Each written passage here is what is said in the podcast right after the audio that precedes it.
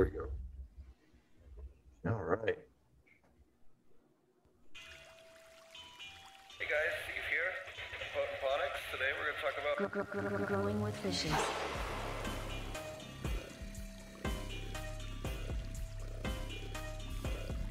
Growing with fishes.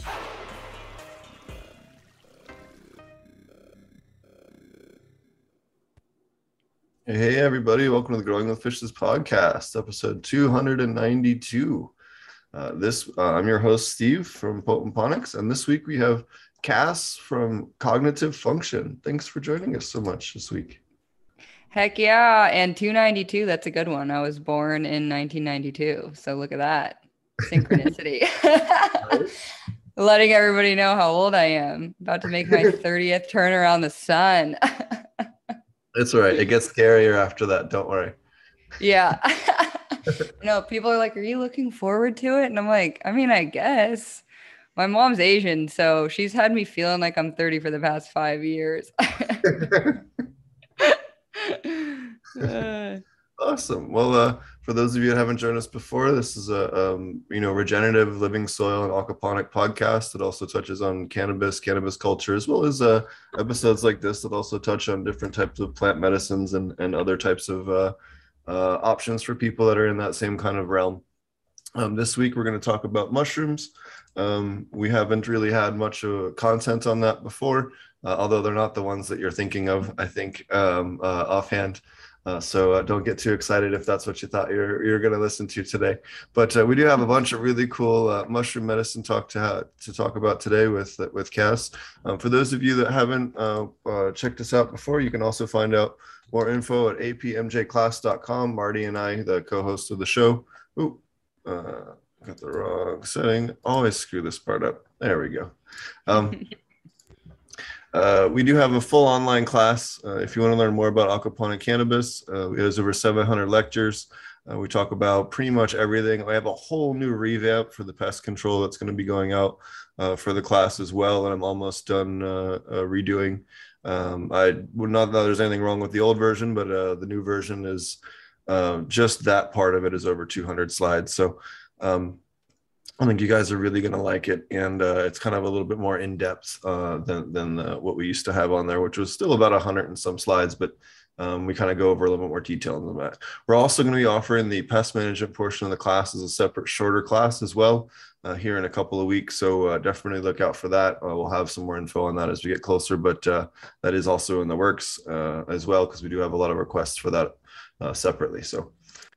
Alrighty, um, now that we got the housekeeping out of the way, um, thanks for joining us this week, Cass. Um, uh, why don't you tell everybody a little about yourself and, and what you do? You have an amazing company called Cognitive Function. You, know, you have uh, some festivals coming up. You do all kinds of crazy stuff. Uh, um, yeah, tell us about yourself and what you're, you're about. Yeah, thank you so much for for having me on. I know we've been trying to do this for months, so I'm glad that it's finally worked out. Um, my name is Cassandra Posey, and I am the founder of Cognitive Function. This beautiful website was just redone, and I'm so proud of it. Uh, I feel like it it has such a cool look to it. Um, I started cognitive function back in 2018. I had been on pharmaceuticals for ADHD, depression, and anxiety for about 17 years of my life from the age of 9 to uh, 25.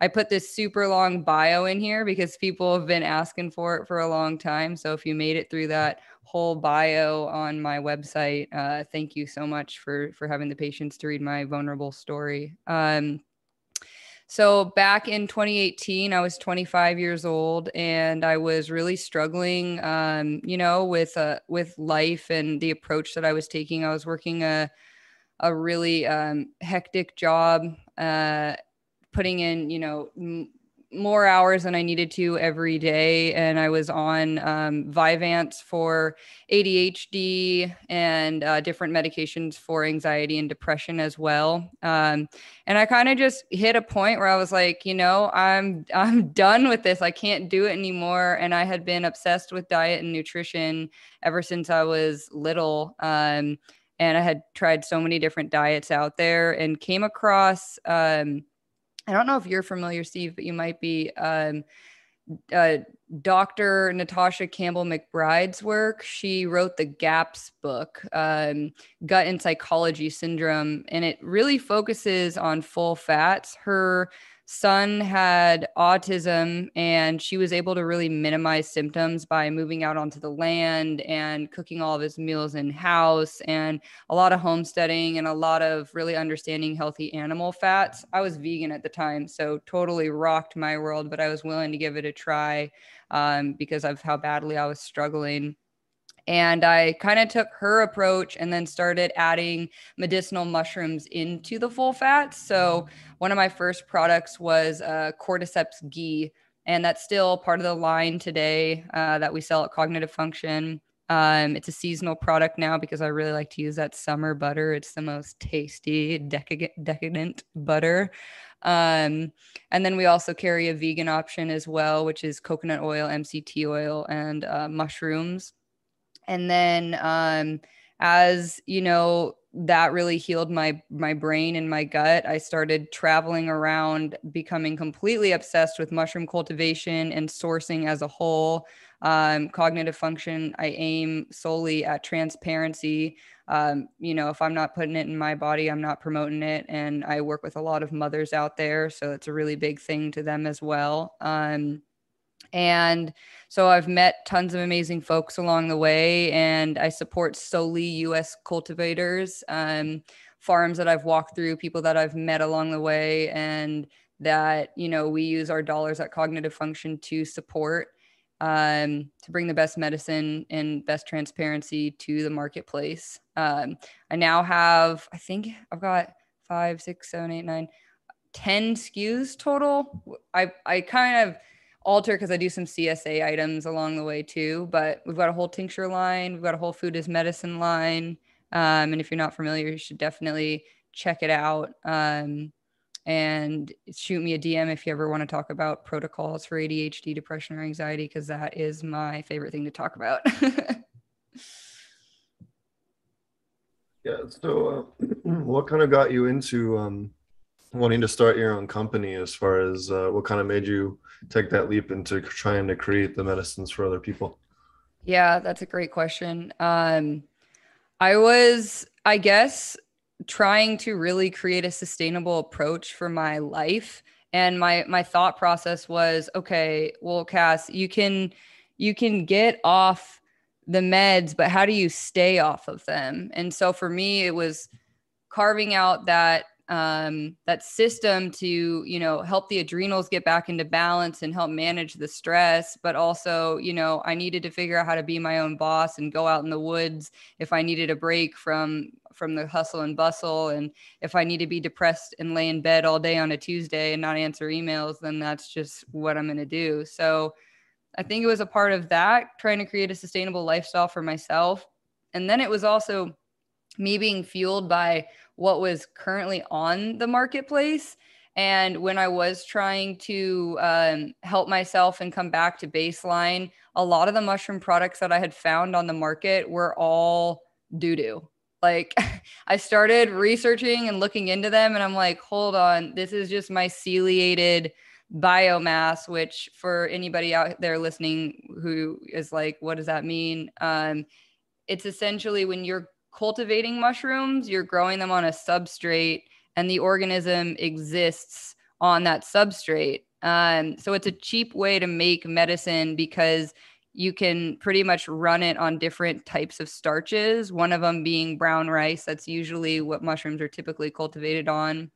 Um, when we're talking about myceliated biomass. And for me, I just kind of got to the point where I was like, I want a full spectrum product here and I want something that actually works. And um, yeah, there's a good picture. That's an excellent one to pull up. So you've got the mycelium, which is all of that white, beautiful fluffiness floating around. And then the fruiting body of this is an oyster mushroom, looks like a blue oyster mushroom. Um, that fruiting body is what's sitting on top, that actual more mushroom looking shape that most of you are probably familiar with. Um, and I I really wanted something that combined both of them.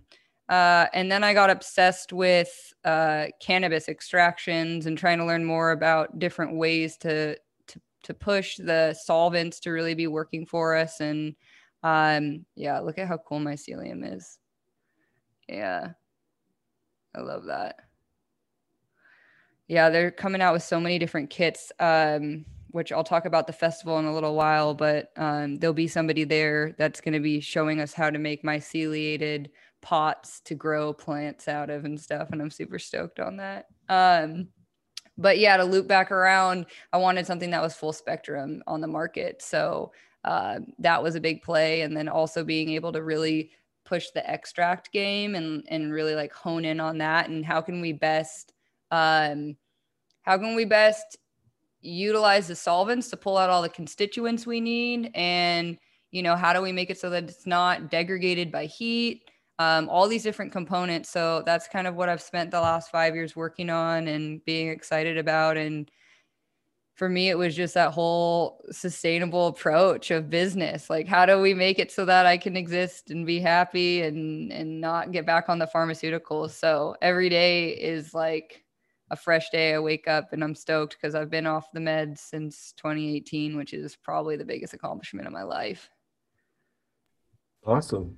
Um, what are some of the different misconceptions and things that you often hear about um, mushroom-based medicines that you think maybe are, are some barriers that people uh, uh, to getting into and, uh, and approaching this type of medicine? I think the biggest one is people are always like, Am I going to get high?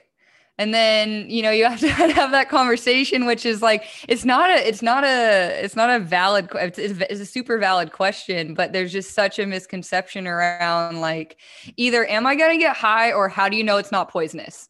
To which I'm like, I don't know, man. I've been doing this for a little while. If it's poisonous, like, you know, that'd be a whole other story. But uh, but yeah, so I put kind of like a FAQ section on the website just to try to give a little bit more transparency to customers because that's that's the question I get a lot. Um, and I work at the Ballard Farmers Market out here in Seattle. If you guys are local to the area, that's where I reside. And um, I, you know, I have people come up all the time. They're like, "So are these going to get me high?" Or are these the fun mushrooms? And I'm like, they're all fun, first and foremost. And second of all, if they could get you high, I might be making more money than I am right now. Um, so those are probably the misconceptions we have. And I also urge people to, I'm like, if you want to learn more about identification and get excited about that, the, um, you know, we host classes I say we a lot, but it's really me behind the brand. Um, but I try to get my friends out as much as possible and host mushroom and plant walks. Um, and with cognitive function, I've really just aimed for it to be an education first company. So trying to put as much out there as possible, you know, to the capacity that I have and the resources I have. Um, and and really just get everybody excited and educated because if you can be educated on um, things you've got so much more of a, a deeper understanding of how to operate your body and this you know human bio instrument as i once heard i love that term What are some of the different mushrooms that you're using uh, um, for your different types of uh, products? So you have cordyceps and lion's mane and turkey tail and reishi. Um, can you Yeah, tell us a yeah. little about some of those different ones? Maybe starting off with uh, with cordyceps, because I think cordyceps is one of the coolest ones. A lot of people don't really realize um, that uh, cordyceps not only are really healthy for you, but they're also kind of becoming more and more used in, in, in large scale agriculture as a biocontrol and kind of helping us get away from chemicals as well. So they really are a wonderful group of mushrooms. And I know when I was down in Peru, it was so cool to see how everything, all the different insect species in the jungle down there in the Amazon had different cordyceps mushrooms that helped balance out the different uh, things so that nothing was too overpopulated. And you'd find grasshoppers with all kinds of funky stuff, and a tarantula with all kinds of funky stuff growing out of it, and a katydid with all kinds of funky stuff growing out of it. And that was kind of the way that everything kind of achieved balance. If there's too much of a population, the fungi wipe them out, and it kind of brings balance. back. yep It really It's made like- a lot of sense to see it on that scale, you know.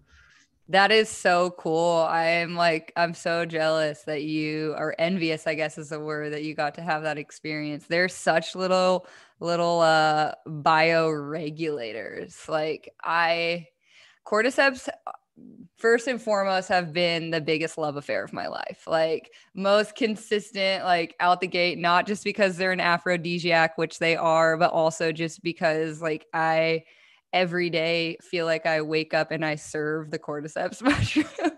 like I feel like they're my they're my uh they're my the thing that I uh I bow down to. I feel like, you know, they really saved my life with the the properties they have for energy.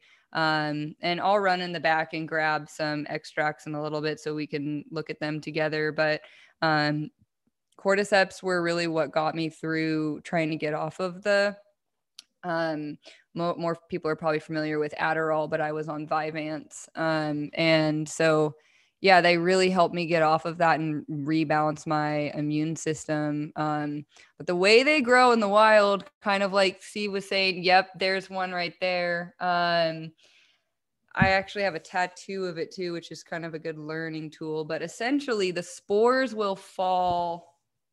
The spores will fall on the mushroom right here, or sorry, on the bug. So this one is a wasp and it will lead it to completely twitch out and be like completely brain controlled. And it will, it'll lead the, the, the organism, the bug, it'll lead the bug to go and die. Usually they, they bury themselves. Sometimes they're on leaves. And then once they've died and the fungus has myceliated the substrate, the substrate being the bug, the uh, mushroom will will fruit out of its brain, which is so epic. Um, I love them for that. I feel like that's me. I feel like the cordyceps fruited out of my brain, and that's my natural state now. and but yeah, Paul Stamets has been doing a lot of work with um, using them as a bioregulator. Yeah, look at that. So I think that's an ant. Is that an ant? Yeah. Yep. Yeah. And what's crazy is too, a lot of these are here's a tarantula. Yeah, I've seen that one. That one's so crazy. Yeah, so these are all different types of cordyceps. Um, they all have different, obviously, each um, different strains. Um, but the one that we primarily work with is um, Cordyceps militaris, um, which is commonly there you go. There it is. There she blow. Yeah and you can do all sorts of different stuff with these too. Like that's probably a more commercial strain of cordyceps and you can tell because that looks like it's been bred specifically for its genetics of being more like thin and noodly and tall. Um but we you know pull these out of the wild and clone them in the lab and try to breed them for different um, uses and and try to get that stuff tested and see you know which ones are producing which compounds at, at which higher rate. So cordycepin is usually what we're looking for. Um, is uh, very similar to something your body a compound your body um, already makes naturally called adenosine triphosphate, ATP, if you're familiar. Um, ATP is a free energy source. So when you ingest cordyceps, cordycepin goes into your body on a cellular level and it's actually able to give you um, just natural sustained energy. So that's why we really like cordyceps. Look at that. That's so sick. Um, that's why we really like cordyceps and um, they're just able to do so much for us. They've been used in traditional chinese medicine for ages but they're becoming more and more popular here um, in the us i think the next popular one is lion's mane. A lot of people are pretty obsessed with lion's mane right now um, as it pertains to stacking it with other substances um, but also because it helps to um, really create neuroplasticity in the brain. Um, lion's mane has this really cool cascading effect on some of the um, specific um, species of lion's mane. Um, let's see which one Steve's going to pull up. Yeah, look at that one's cool. And then type in Hericium um, coralloides see type in coralloides because that one has a different kind of vibe to it which is cool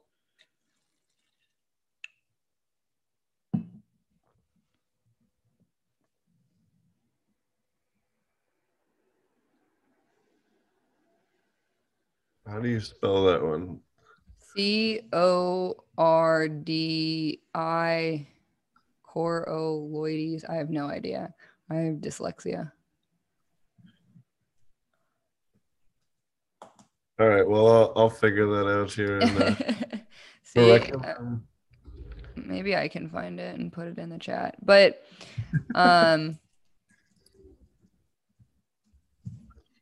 the reason why I like that one too, I mean, there's just so many different we'll- it's yeah, Yeah. it's it's C O R A L L O I D E S. C O R A L L.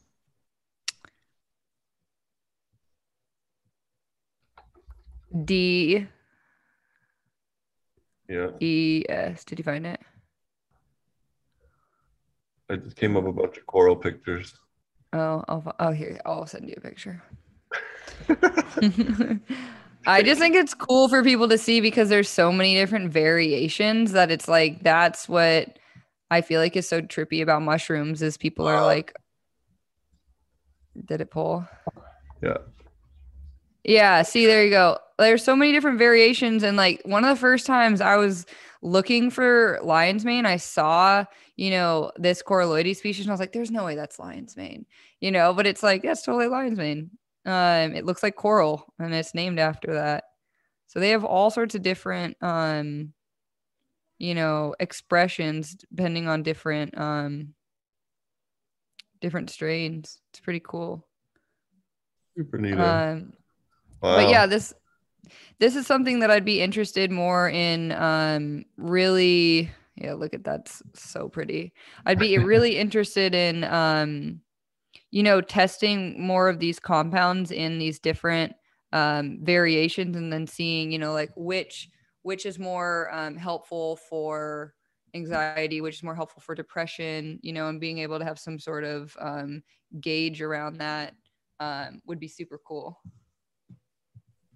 Uh, there's that. still so uh, so much that we don't know about um, different compounds that these mushrooms make. There's so many different complex compounds that are uh, not found anywhere else in in nature, and some of their different abilities. I mean, they found mushrooms inside the reactor at Chernobyl to help clean up uh, uh, the radiation there. It started to evolve to eat radiation. They're talking about using that to clean up different waste sites for weapon stuff and all that kind of stuff for the military and as well as different waste from different facilities from power plants and stuff like that. So uh, there's so many different aspects to it that uh, are, are just well beyond anything else um, in, in terms of the nature natural world.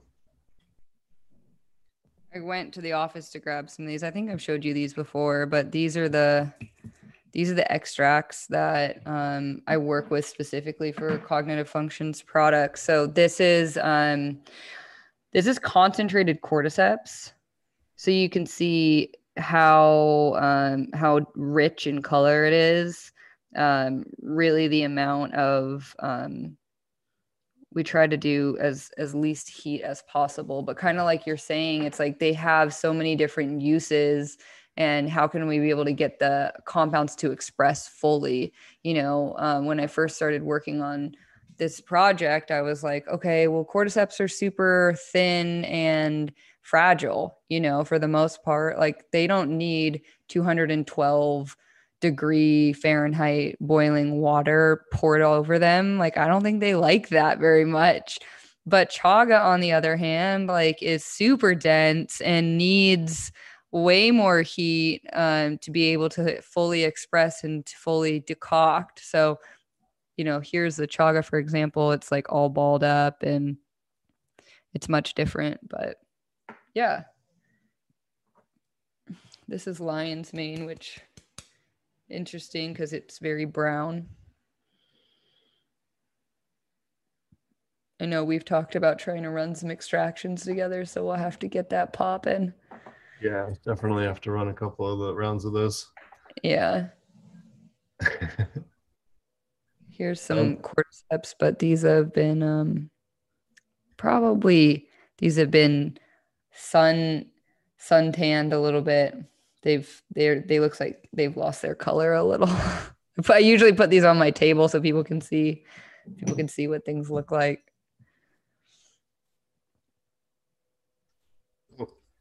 Um, we haven't talked yet about uh, turkey tails and reishis, which are some of the other ones that you have in your your Yeah. Yeah. So turkey tail is a mushroom that has received a lot of um, press around its cancer fighting properties or abilities. I don't make any claims at all, but um, it's full of um, different compounds to help the body uh, deal with the stress management um, of cancer and the way that that is attacking your system. Um, so I've I've heard a lot of people having not a lot, but like a lot of the studies that have come out have been more successful with turkey tail. I personally really like turkey tail as a digestive um, support. It really helped my digestive system, and I make a blend with turkey tail, um, milk thistle seed, licorice root, burdock root, and dandelion, and um, that blend is called the alchemize it's usually always sold out on the site but um it's because i really only use wild crafted turkey tail so sometimes when it's out it's out. But that blend specifically made for um processing um your hormones in your liver and just as basic liver detoxification. But i find that um because that turkey tail is in there it just really helps with the digestive system and it feels really good. Um, is it on there? I mean, I also put the turkey tail in. Um, there it is, turkey tail alchemize. Yeah. I also put it in the defense blend, which is the one that's right next to it. The defense blend has a little bit of all the mushrooms that I work on. So all six mushrooms. And then as you just hovered over it, you can see I put the um, anatomy of the body on all the bottles. So um, being more neurodivergent, I wanted to have a visual component on all the bottles so that like anybody can pick it up and take a look at it and you can have the communication that way where you don't necessarily have to read it. You can just understand visually what what it means. Um, so they all have different things. So cordyceps great for the lungs and for the adrenals turkey tail's more um, and the flow that you just went over is more for nervous system and um, lungs so yeah that's I like that uh, concept. It makes it a lot simpler for people to understand. That's really neat. Yeah, my ex partner had a young son too. And so there was a part of me that was like, I want like a five year old to be able to grab this off the shelf and know what it is and not necessarily have to read the label. Um, I just, I love the concept of, of really being able to communicate via symbols. I feel like that's one of the biggest things that the mushrooms have have taught me is communication and communication via symbol. Like lion's mane for example it looks like a brain. It's good for your brain you know? Nature's handing us these things on a silver platter. It's like here this is good for you. Here's what it's good for you know? So yeah just really trying to work with them in that way and help them express to the best of their capabilities um, and then reishi mushroom, I think was. Yep. Were you gonna say something? No, I was just gonna say about reishi. mm-hmm. Reishi mushrooms, amazing. And if you don't want to take a tincture of it, I mean, most people do because it's very bitter. But I think that's why I like it so much. I think that we need more bitters in our diet, um, in the U.S. particularly. But that's a mushroom that I keep on the stove just or on um in a crock pot just decocting all the time. Sometimes I'll add some chaga in there as well and you can just leave that thing going for a couple of weeks on low and just keep refilling the um, water. Always use filtered water. I use a Berkey at my house. Um, and if it's too bitter tasting for you, my hot tip is to um, add it to your use it as your coffee water. So if you've got like a coffee maker at home, you can just pour that mushroom tea into your coffee maker and let it pull that through your um, ground coffee beans, and then you can drink it, and it really masks that flavor. Um, but if you're bold enough to try it, I highly recommend. I feel like when I drink reishi tea, it kind of just like cleanses my palate a little bit. Um, it definitely makes you crave sugar less. It's great for the nervous system. It's great for the lungs, the liver. Um, it's known as the mushroom of immortality. So, yeah, I mean, who doesn't want that? Right? Um, I know there's certainly documentation for reishis going back at least uh, was it four or six thousand years in Chinese medicine. Um, you know, I think the first one of the first writings is the same one that was the first writing about medicinal properties of cannabis uh, in Chinese medicine as well in the same book. So uh, a lot of these things have a very uh, intertwined history when it comes to uh, healing people and you know being of the same culture even thousands of years ago. Absolutely. I think cannabis and mushrooms go hand in hand also, just as like a sidebar. I think that they like want to be together. And um, I mean, we've talked about this before, but like in cannabis grows, like trying to have little mushrooms fruiting out of the living soil is like a goal. Um, I used mushroom blocks a couple grows back just to put on top of the soil as like a mulch instead of straw just for an indoor grow in uh, my two by two that I might have in my my closet. Um, just to see what would happen. It definitely dries out a little more, doesn't mulch as well, but um, you know, it's fun to just kind of experiment. I bet Steve's gonna pull up a really cool picture in a second.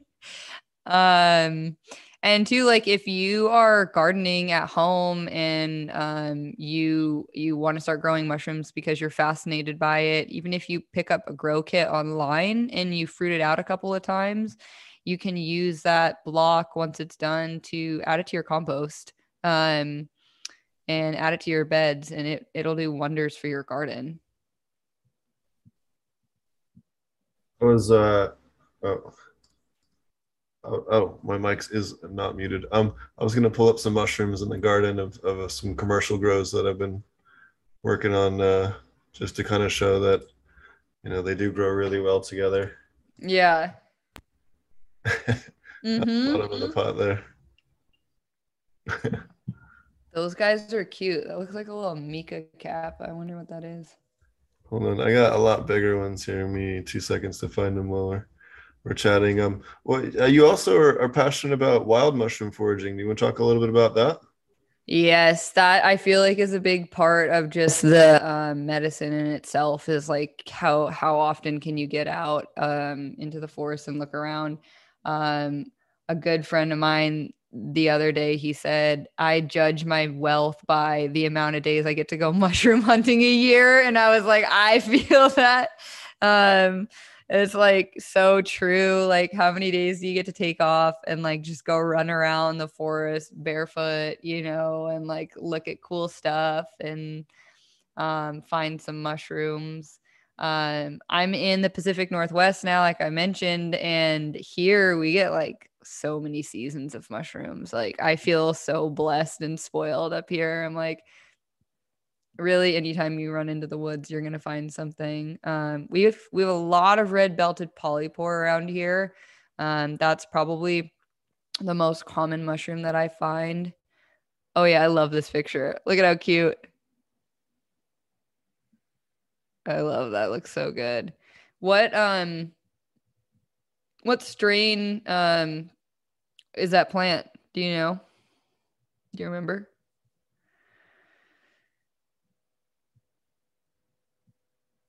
I think you're muted. This particular one was either hash plant or um, I forget what purple something else that we had out there. I don't Mhm. remember Yeah, I exactly. s- see some purple in it.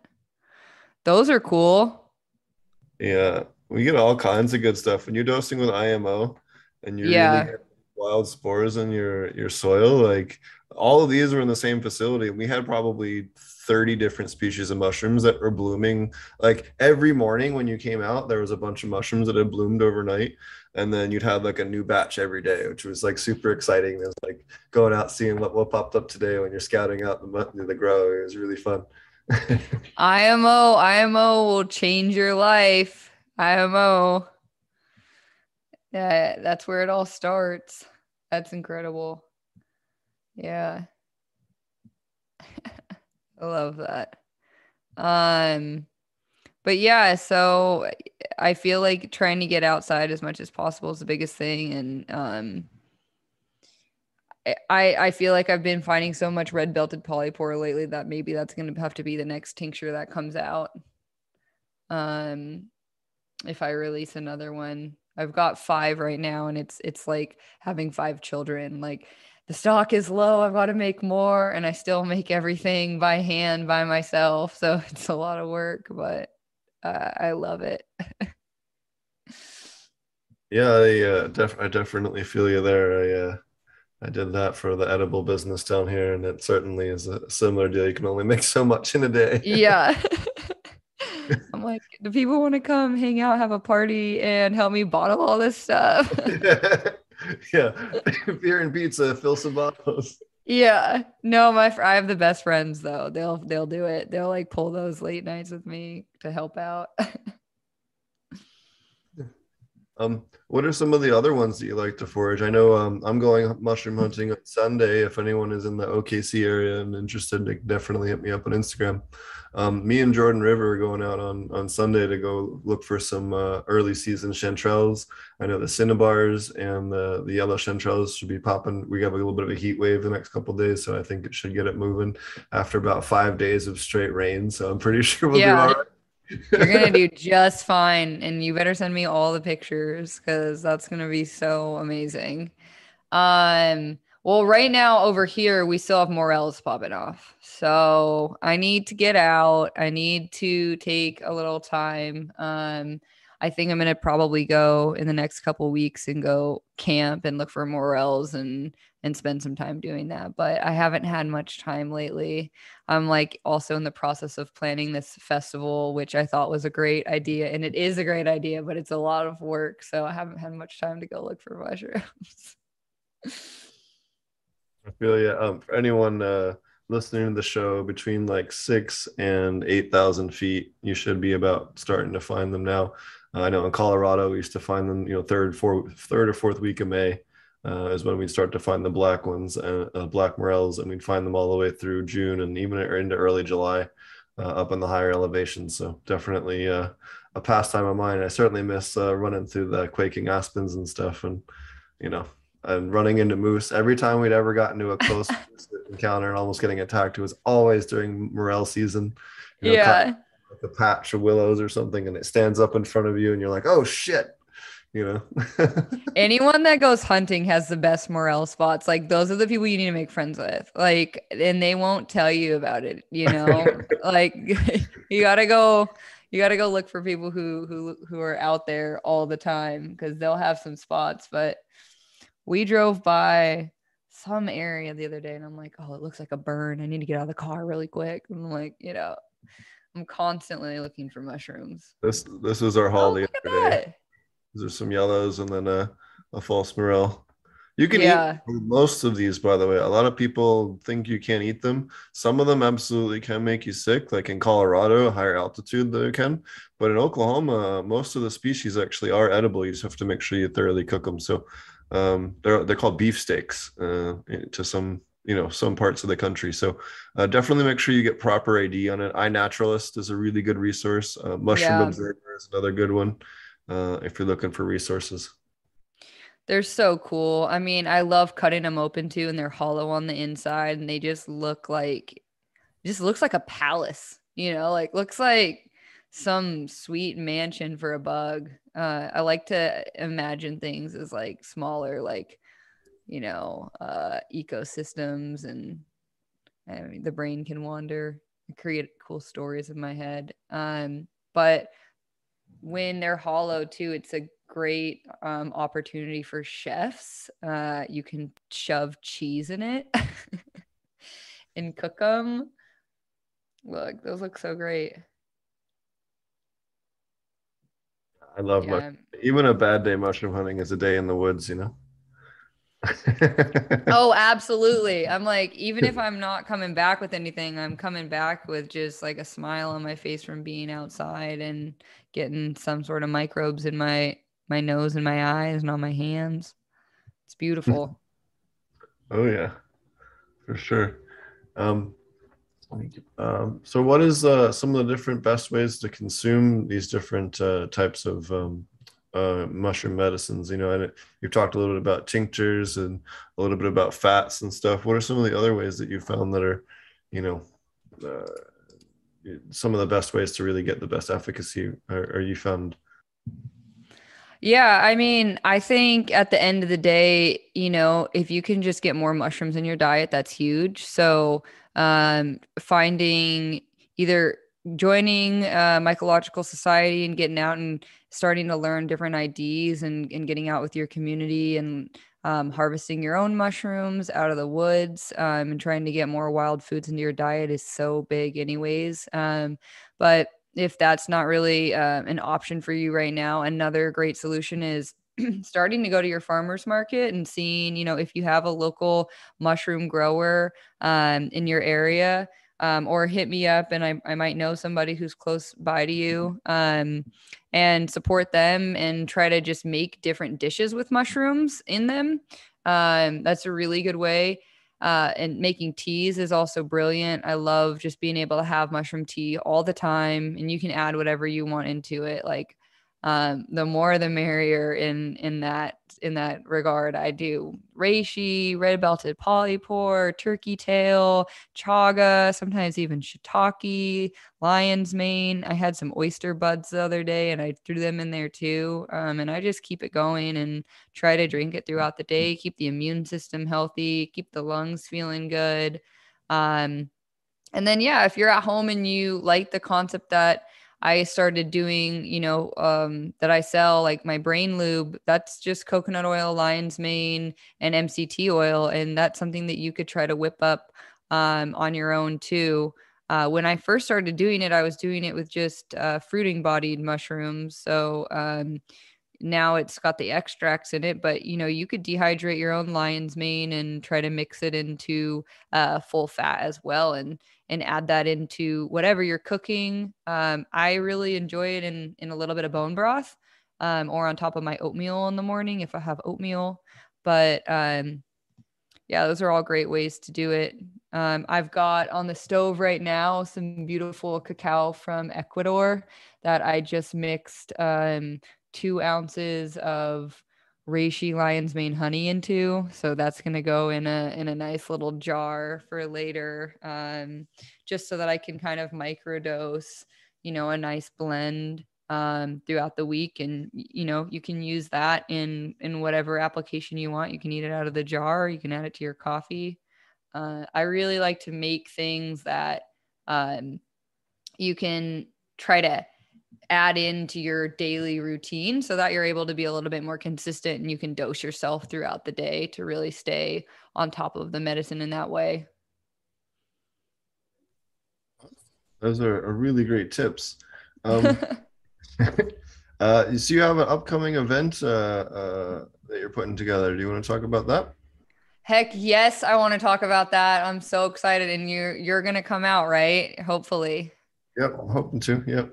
Okay, good. Um, yeah, Steve's gonna be there. Our really good friend Chris Trump is also gonna be there. He's gonna drop some deep KNF knowledge on everybody. Um, also, Matt Powers hopefully is going to come out. Um, if you know his work, he's the permaculture student on Instagram.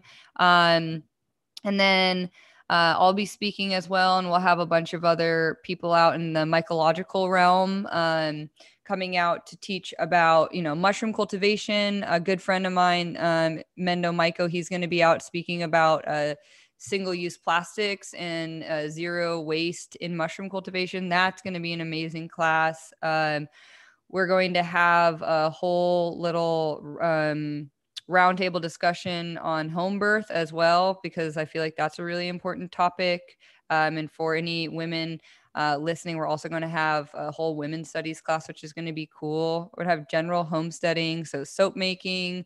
Uh, we're going to have a butchery class as well.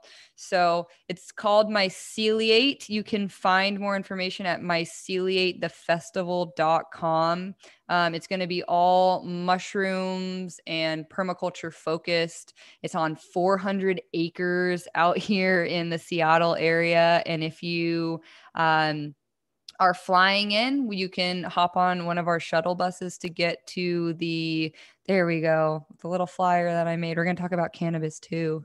Um, yeah, so if you hop on a plane and you arrive at the SeaTac airport, we're more than happy to pick you up. We've got um, a huge um, cabin situation. So you can either do general camping and bring your own tent or car camp or load up an RV and come. There's hookups, or you can um, bunk up in one of the cabins um, as well. So it's just like going to summer camp when you were little, um, and it's going to be a really great experience. And you'll meet so many cool new people, and um, I'm really stoked for it.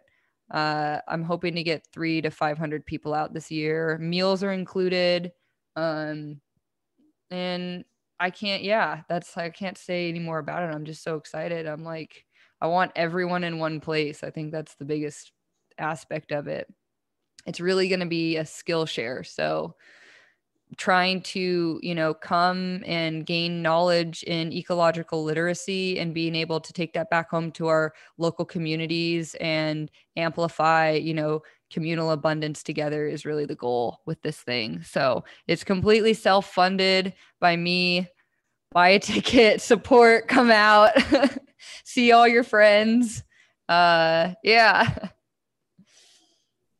It's amazing. Uh, certainly, I'm looking forward to that, and uh, certainly a great excuse to get the hell out of Oklahoma during the hottest part of the year. So, yeah uh, but definitely uh, uh, looking forward to that. Always fun to hang out with Chris, and uh, be really neat to to meet you in person. We've uh, been interacting for quite a while, and uh, I know, it's so crazy. I feel like I know you so well, and I'm like, we've never even met in person. It's so wild. uh, oh yeah, absolutely. Uh, me too. Um, yeah. So we have uh let me make sure. Oh, um, did you want to? We had one other question that I was kind of hoping to, or one other series of questions I was kind of hoping to ask you about a little bit. And I know you kind of mentioned that you uh, maybe haven't done it quite as recently, but um, Yeah. do you have any advice for people that are maybe like super excited about this? They want to maybe try and grow some of their own stuff at home. Like, what are some good resources or good ways for they to get get into it? And then, what are some of the best species to start off with uh, if they're Yeah, looking totally. to learn the science? Yeah, absolutely. Um, I'd say come to Myceliate the Festival, August 19th through the 21st to learn about cultivation. Um, but also uh, you know, depending upon your area, there are so many different teachers um that you can find. So I try to I try to go that route. Um, also on YouTube. So depending upon what species you're trying to grow, if you're trying to do something that's not necessarily in the magic zone, um, I would definitely lean towards an oyster strain. They're super resilient. Um, they're a fun one to grow. I feel like you really get to know about mushrooms when you start to cultivate oysters. Um, they're very forgiving and they're excited to be invited to the party. So, and they taste great. So, um, I definitely probably start with an oyster. Um, it's an easy one to do, and you could, if you've got, you know, like a home scale garden, um, you could easily uh, just pasteurize some straw and try to inoculate it with a grow kit of sorts, and you could be growing mushrooms up and fast, quick and dirty, with not a whole lot of input um, costs and energy. Um, if you're looking to do, you know, something a little bit more, yep, there you go. Um, if you're looking to start really getting into it, I'd recommend um, checking out a class. If you're in the Seattle area, I do cultivation classes um, quarterly um, where we do different species and we talk about different ways to grow mushrooms. Um, but you'd really want to look into getting like a still air box or a flow hood of sorts so that you have a clean environment to work from to really be working with different mushroom cultures and being able to amplify your grow in that way.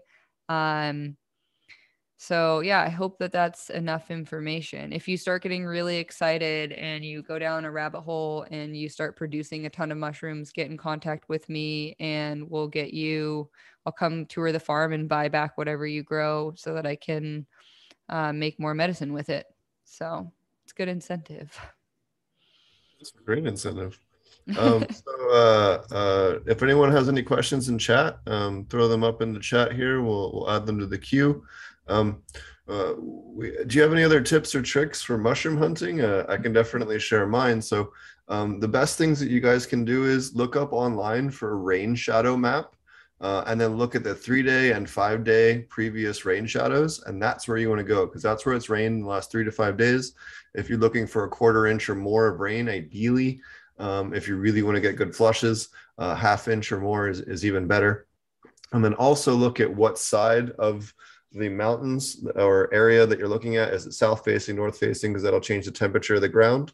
Uh, a lot of mush, most mushrooms that we're hunting are associated with uh, plant roots or tree roots or bush roots or, or some other root system, uh, and that's the reason why they're wild har- harvested instead of cultivated. Uh, a lot of those really can't be done artificially yet, uh, or you know, our understanding of it is still very infantile compared to some other other areas of cultivation. So um, you want to look for the species of trees that are associated with the stuff that you're looking for. For instance, I'm, I'm looking for lodge poles if I'm looking for um, porcinis up in Colorado, or I'm looking for more aspen pine mix if I'm looking for chanterelles, or not chanterelles, uh, uh, morels, uh, and then uh, you know deciduous trees more for chanterelles. Um, but the real hack and the thing that I really learned, and I learned this from a guy at the Colorado Mycological Society, and this hands down, if you combine this with uh, rain shadows and then a little bit of documentation on your end, you'll end up way better harvests. Is take a meat thermometer, a digital meat thermometer out into the forest, stick it into the ground about three or two to three inches down, and measure the temperature. Once you start finding the mushrooms that you're after, uh, and and you can figure out what the exact temperature is to trigger that fruiting bodies in the in the my, mycelium in your local area for your species that you're, targeting in that in that local mountain or, or valley or whatever. So by by doing that, you can map it out. So you can go to the area, stick your thermometer ground, and be like, nope, we're early or we're late. It's too hot. It's too cold. It's whatever, or move on to the next spot because half of mushroom hunting is moving on to spots that are more productive and off of the stuff that isn't. So being able to keep moving and keep harvesting really saves you a lot of time. And that's really once I started combining that with the rain shadow maps, I've it's just been a, huge, huge difference in terms of daily yields when I do go out hunting.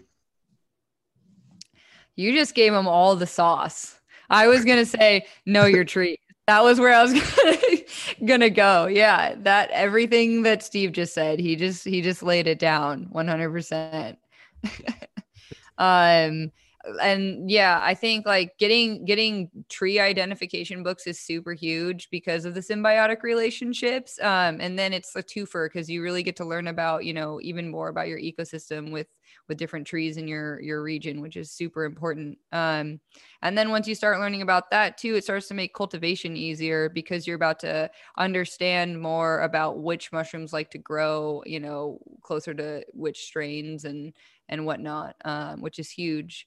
Um, and then iNaturalist is a great tip if you're just starting out. Um, there are also a lot of really great mushroom growing or mushroom um, groups on facebook. Uh, which you can most of them are public or it's easy to hop into them. Um and yep there's iNaturalist.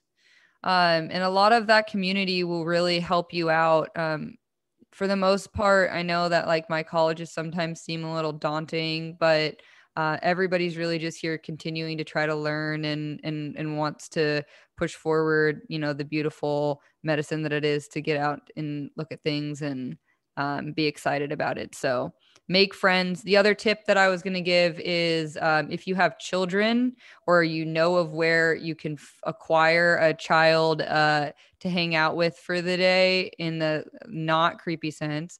Um, bring them because they're lower to the ground. So sometimes their eyes can see things that you can't see, which is great. And they have a blast being out there too. So those are my tips. Oh, yeah. Oh, yeah. And you can set the filters on this to be like whatever you want. So if you just want to look for snakes or amphibians or reptiles, amphibians, birds, mushrooms, plants, insects. Um, I like it a lot when I'm doing consulting. If I've never seen an insect and it's on a pl- outdoor plants before, I can at least get an idea what it is. You know, is it a friend? Is it a foe? Um, you know, is it uh, something I need to worry about getting bitten or stung by? You know, all that kind of stuff. Um, but especially if you've never, you're really trying to learn just, hey, what are the plants and animals in my yard or in the f- park or forest near me? It's one of the best resources out there, and it's all you know crowdsourced. So you can report stuff on there and submit it and be part of that as well. Um, and you know, so definitely something fun to do with kids if you're looking for education options and stuff like that. It's a, a lot of fun and uh, one of the best resources out there. And then I really like Mushroom Observer. I've used that quite heavily as well in terms of trying to get final IDs on stuff. I don't know if you've used that website as well. Yeah, Mushroom Observer is great. They have extensive amounts of information on boletes, which is, I mean, you can go down that rabbit hole wholesale. Yeah. You you be in 3 a.m. in bed, like just looking through all the boletus genus. Like that's what I do. or you, some of them are strange too because like so in colorado you have the aspen the aspen mushrooms aspen boletes which are normally and everywhere else in the us perfectly safe to eat in certain ground conditions or there's some type of certain subspecies that's toxic and it makes gives people pretty bad gastrointestinal issues like it, yeah. it's whereas normally it's edible you know and so you do have some weird populations even within species that are just against the grain, which is why it's always kind of a, a little bit odd. But um, one funny thing when my buddy Damien and I used to mushroom hunt, uh, and he is a little fluffer. he's he's been whining, so I think he wanted a little attention. he's like, she's she's not talking to me, and she's been talking yeah. the whole time. This whole time. Norm's an old man now, so he needs attention. so my buddy Damien, yeah, we used to get uh, snowbank mushrooms, which are mushrooms that grow right at the edge of where the snow melts. If you're ever in higher altitude, there'll be like a webbing on the top of the snow. And, and it's actually mycelium mats, which is really cool. Um, but it helps kind of slow down some of the snow melt and um, uh, they kind of pull nutrients from that uh, as it recedes. And um, we used to eat these mushrooms that we thought were Clitocybe glacius, and there's some whole other never really ID'd species of Clitocybe. And we're like, yeah, they taste great. We've been eating them for three years. And the guy's like, we've never identified those. And I was like, well, they taste great. they taste great, and I haven't died yet, so.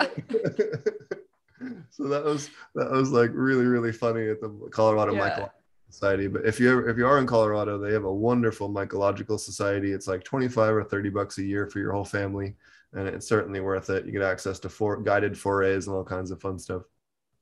Yeah support your local mushroom club for sure.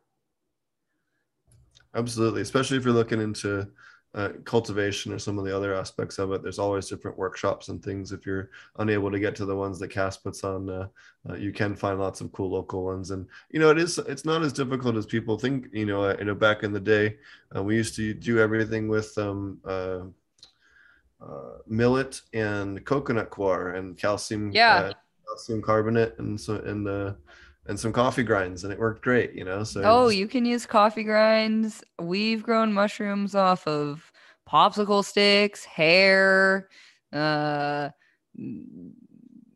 newspapers you know like also like you want to get real low tech like you don't need a flow hood like pop open your oven.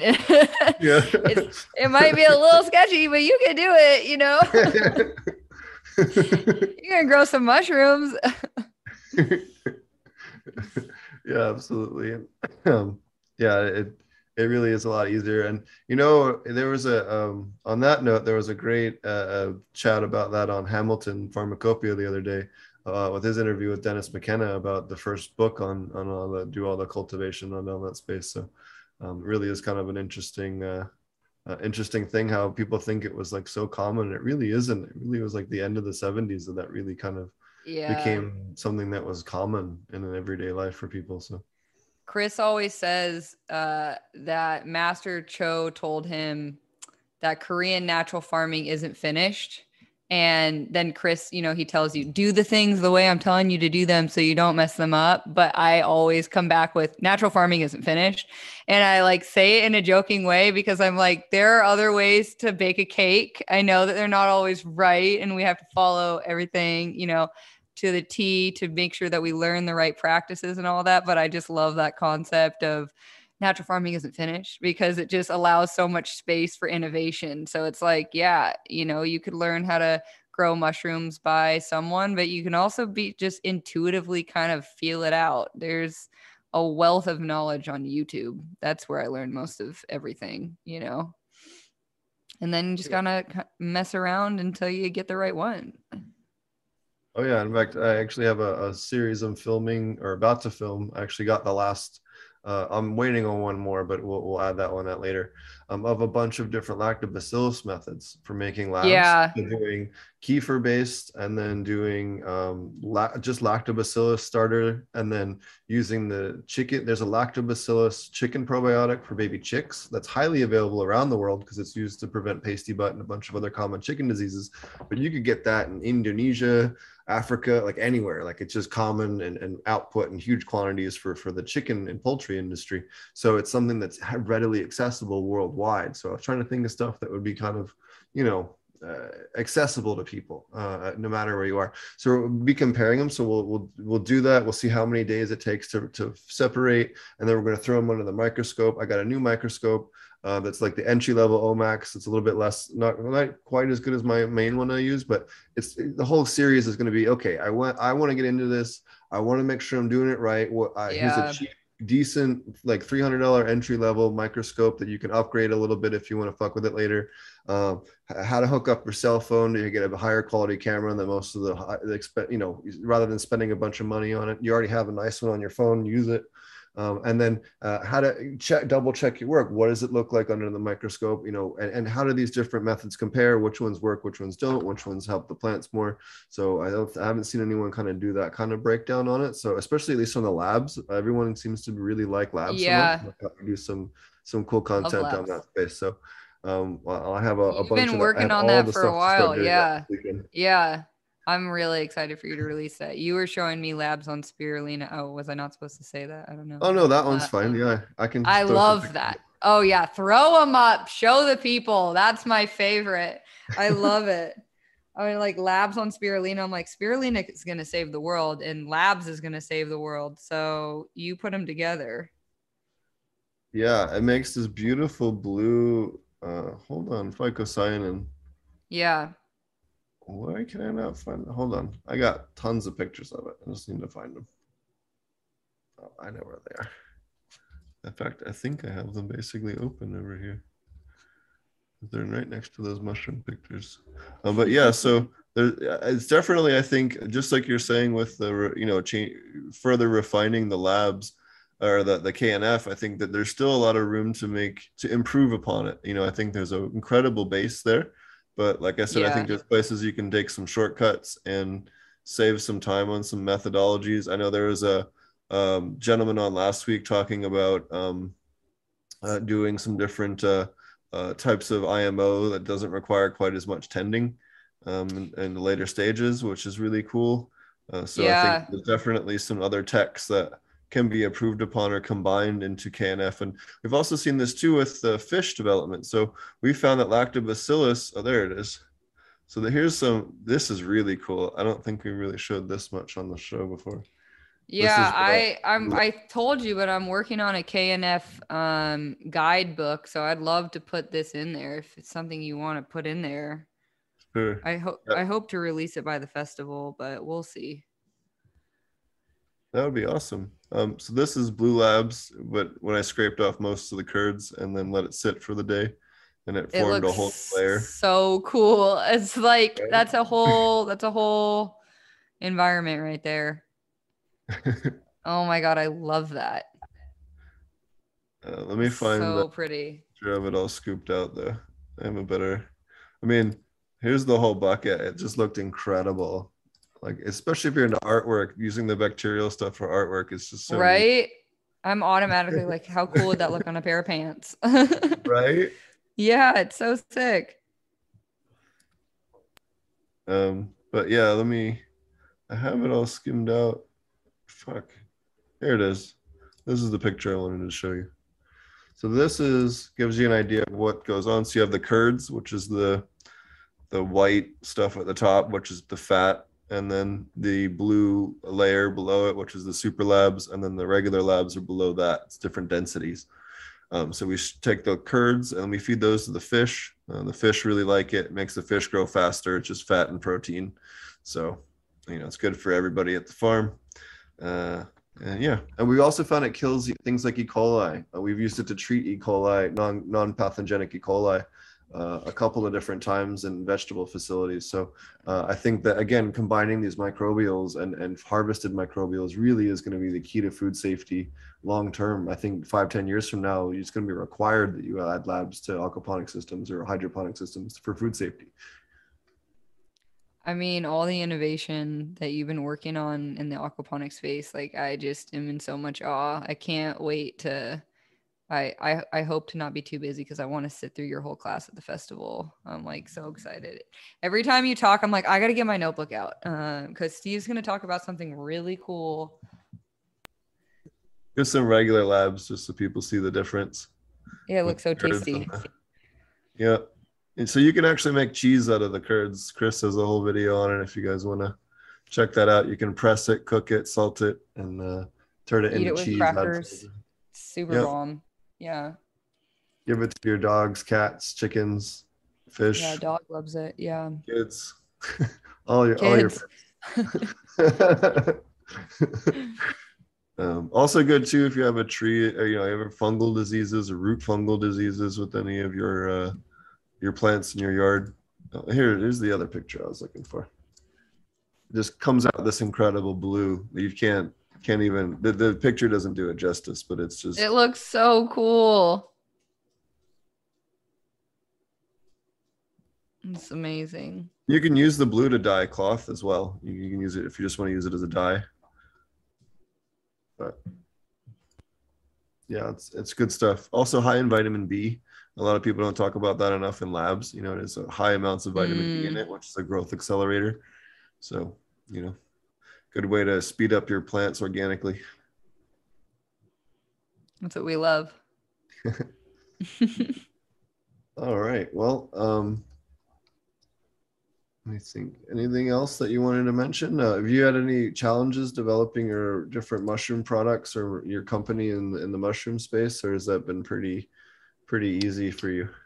Um, I mean, nothing is without challenge. I I feel, but um, yeah. I mean, I think you know, I feel grateful every day. I just I feel like this is the I can't I can't be thankful enough for for the position that I'm in right now to just really work with the mushrooms and the capacity that I'm able to work with them in and I feel like they've really allowed me the space to be able to just exist in more mental and physical freedom. So I, I don't have much to complain about. It is kind of hard though. Um, you know, you want to make sure that you have really solid formulations and things that are really helping people. And I feel like that all really starts with the best ingredient. So for me, it's been a process of like, if I can't produce it with the best ingredients possible, then um, I'll I'll take it off the docket. So like the ghee, for example, I only make it once a year now because that's when I'm able to get the best butter and you know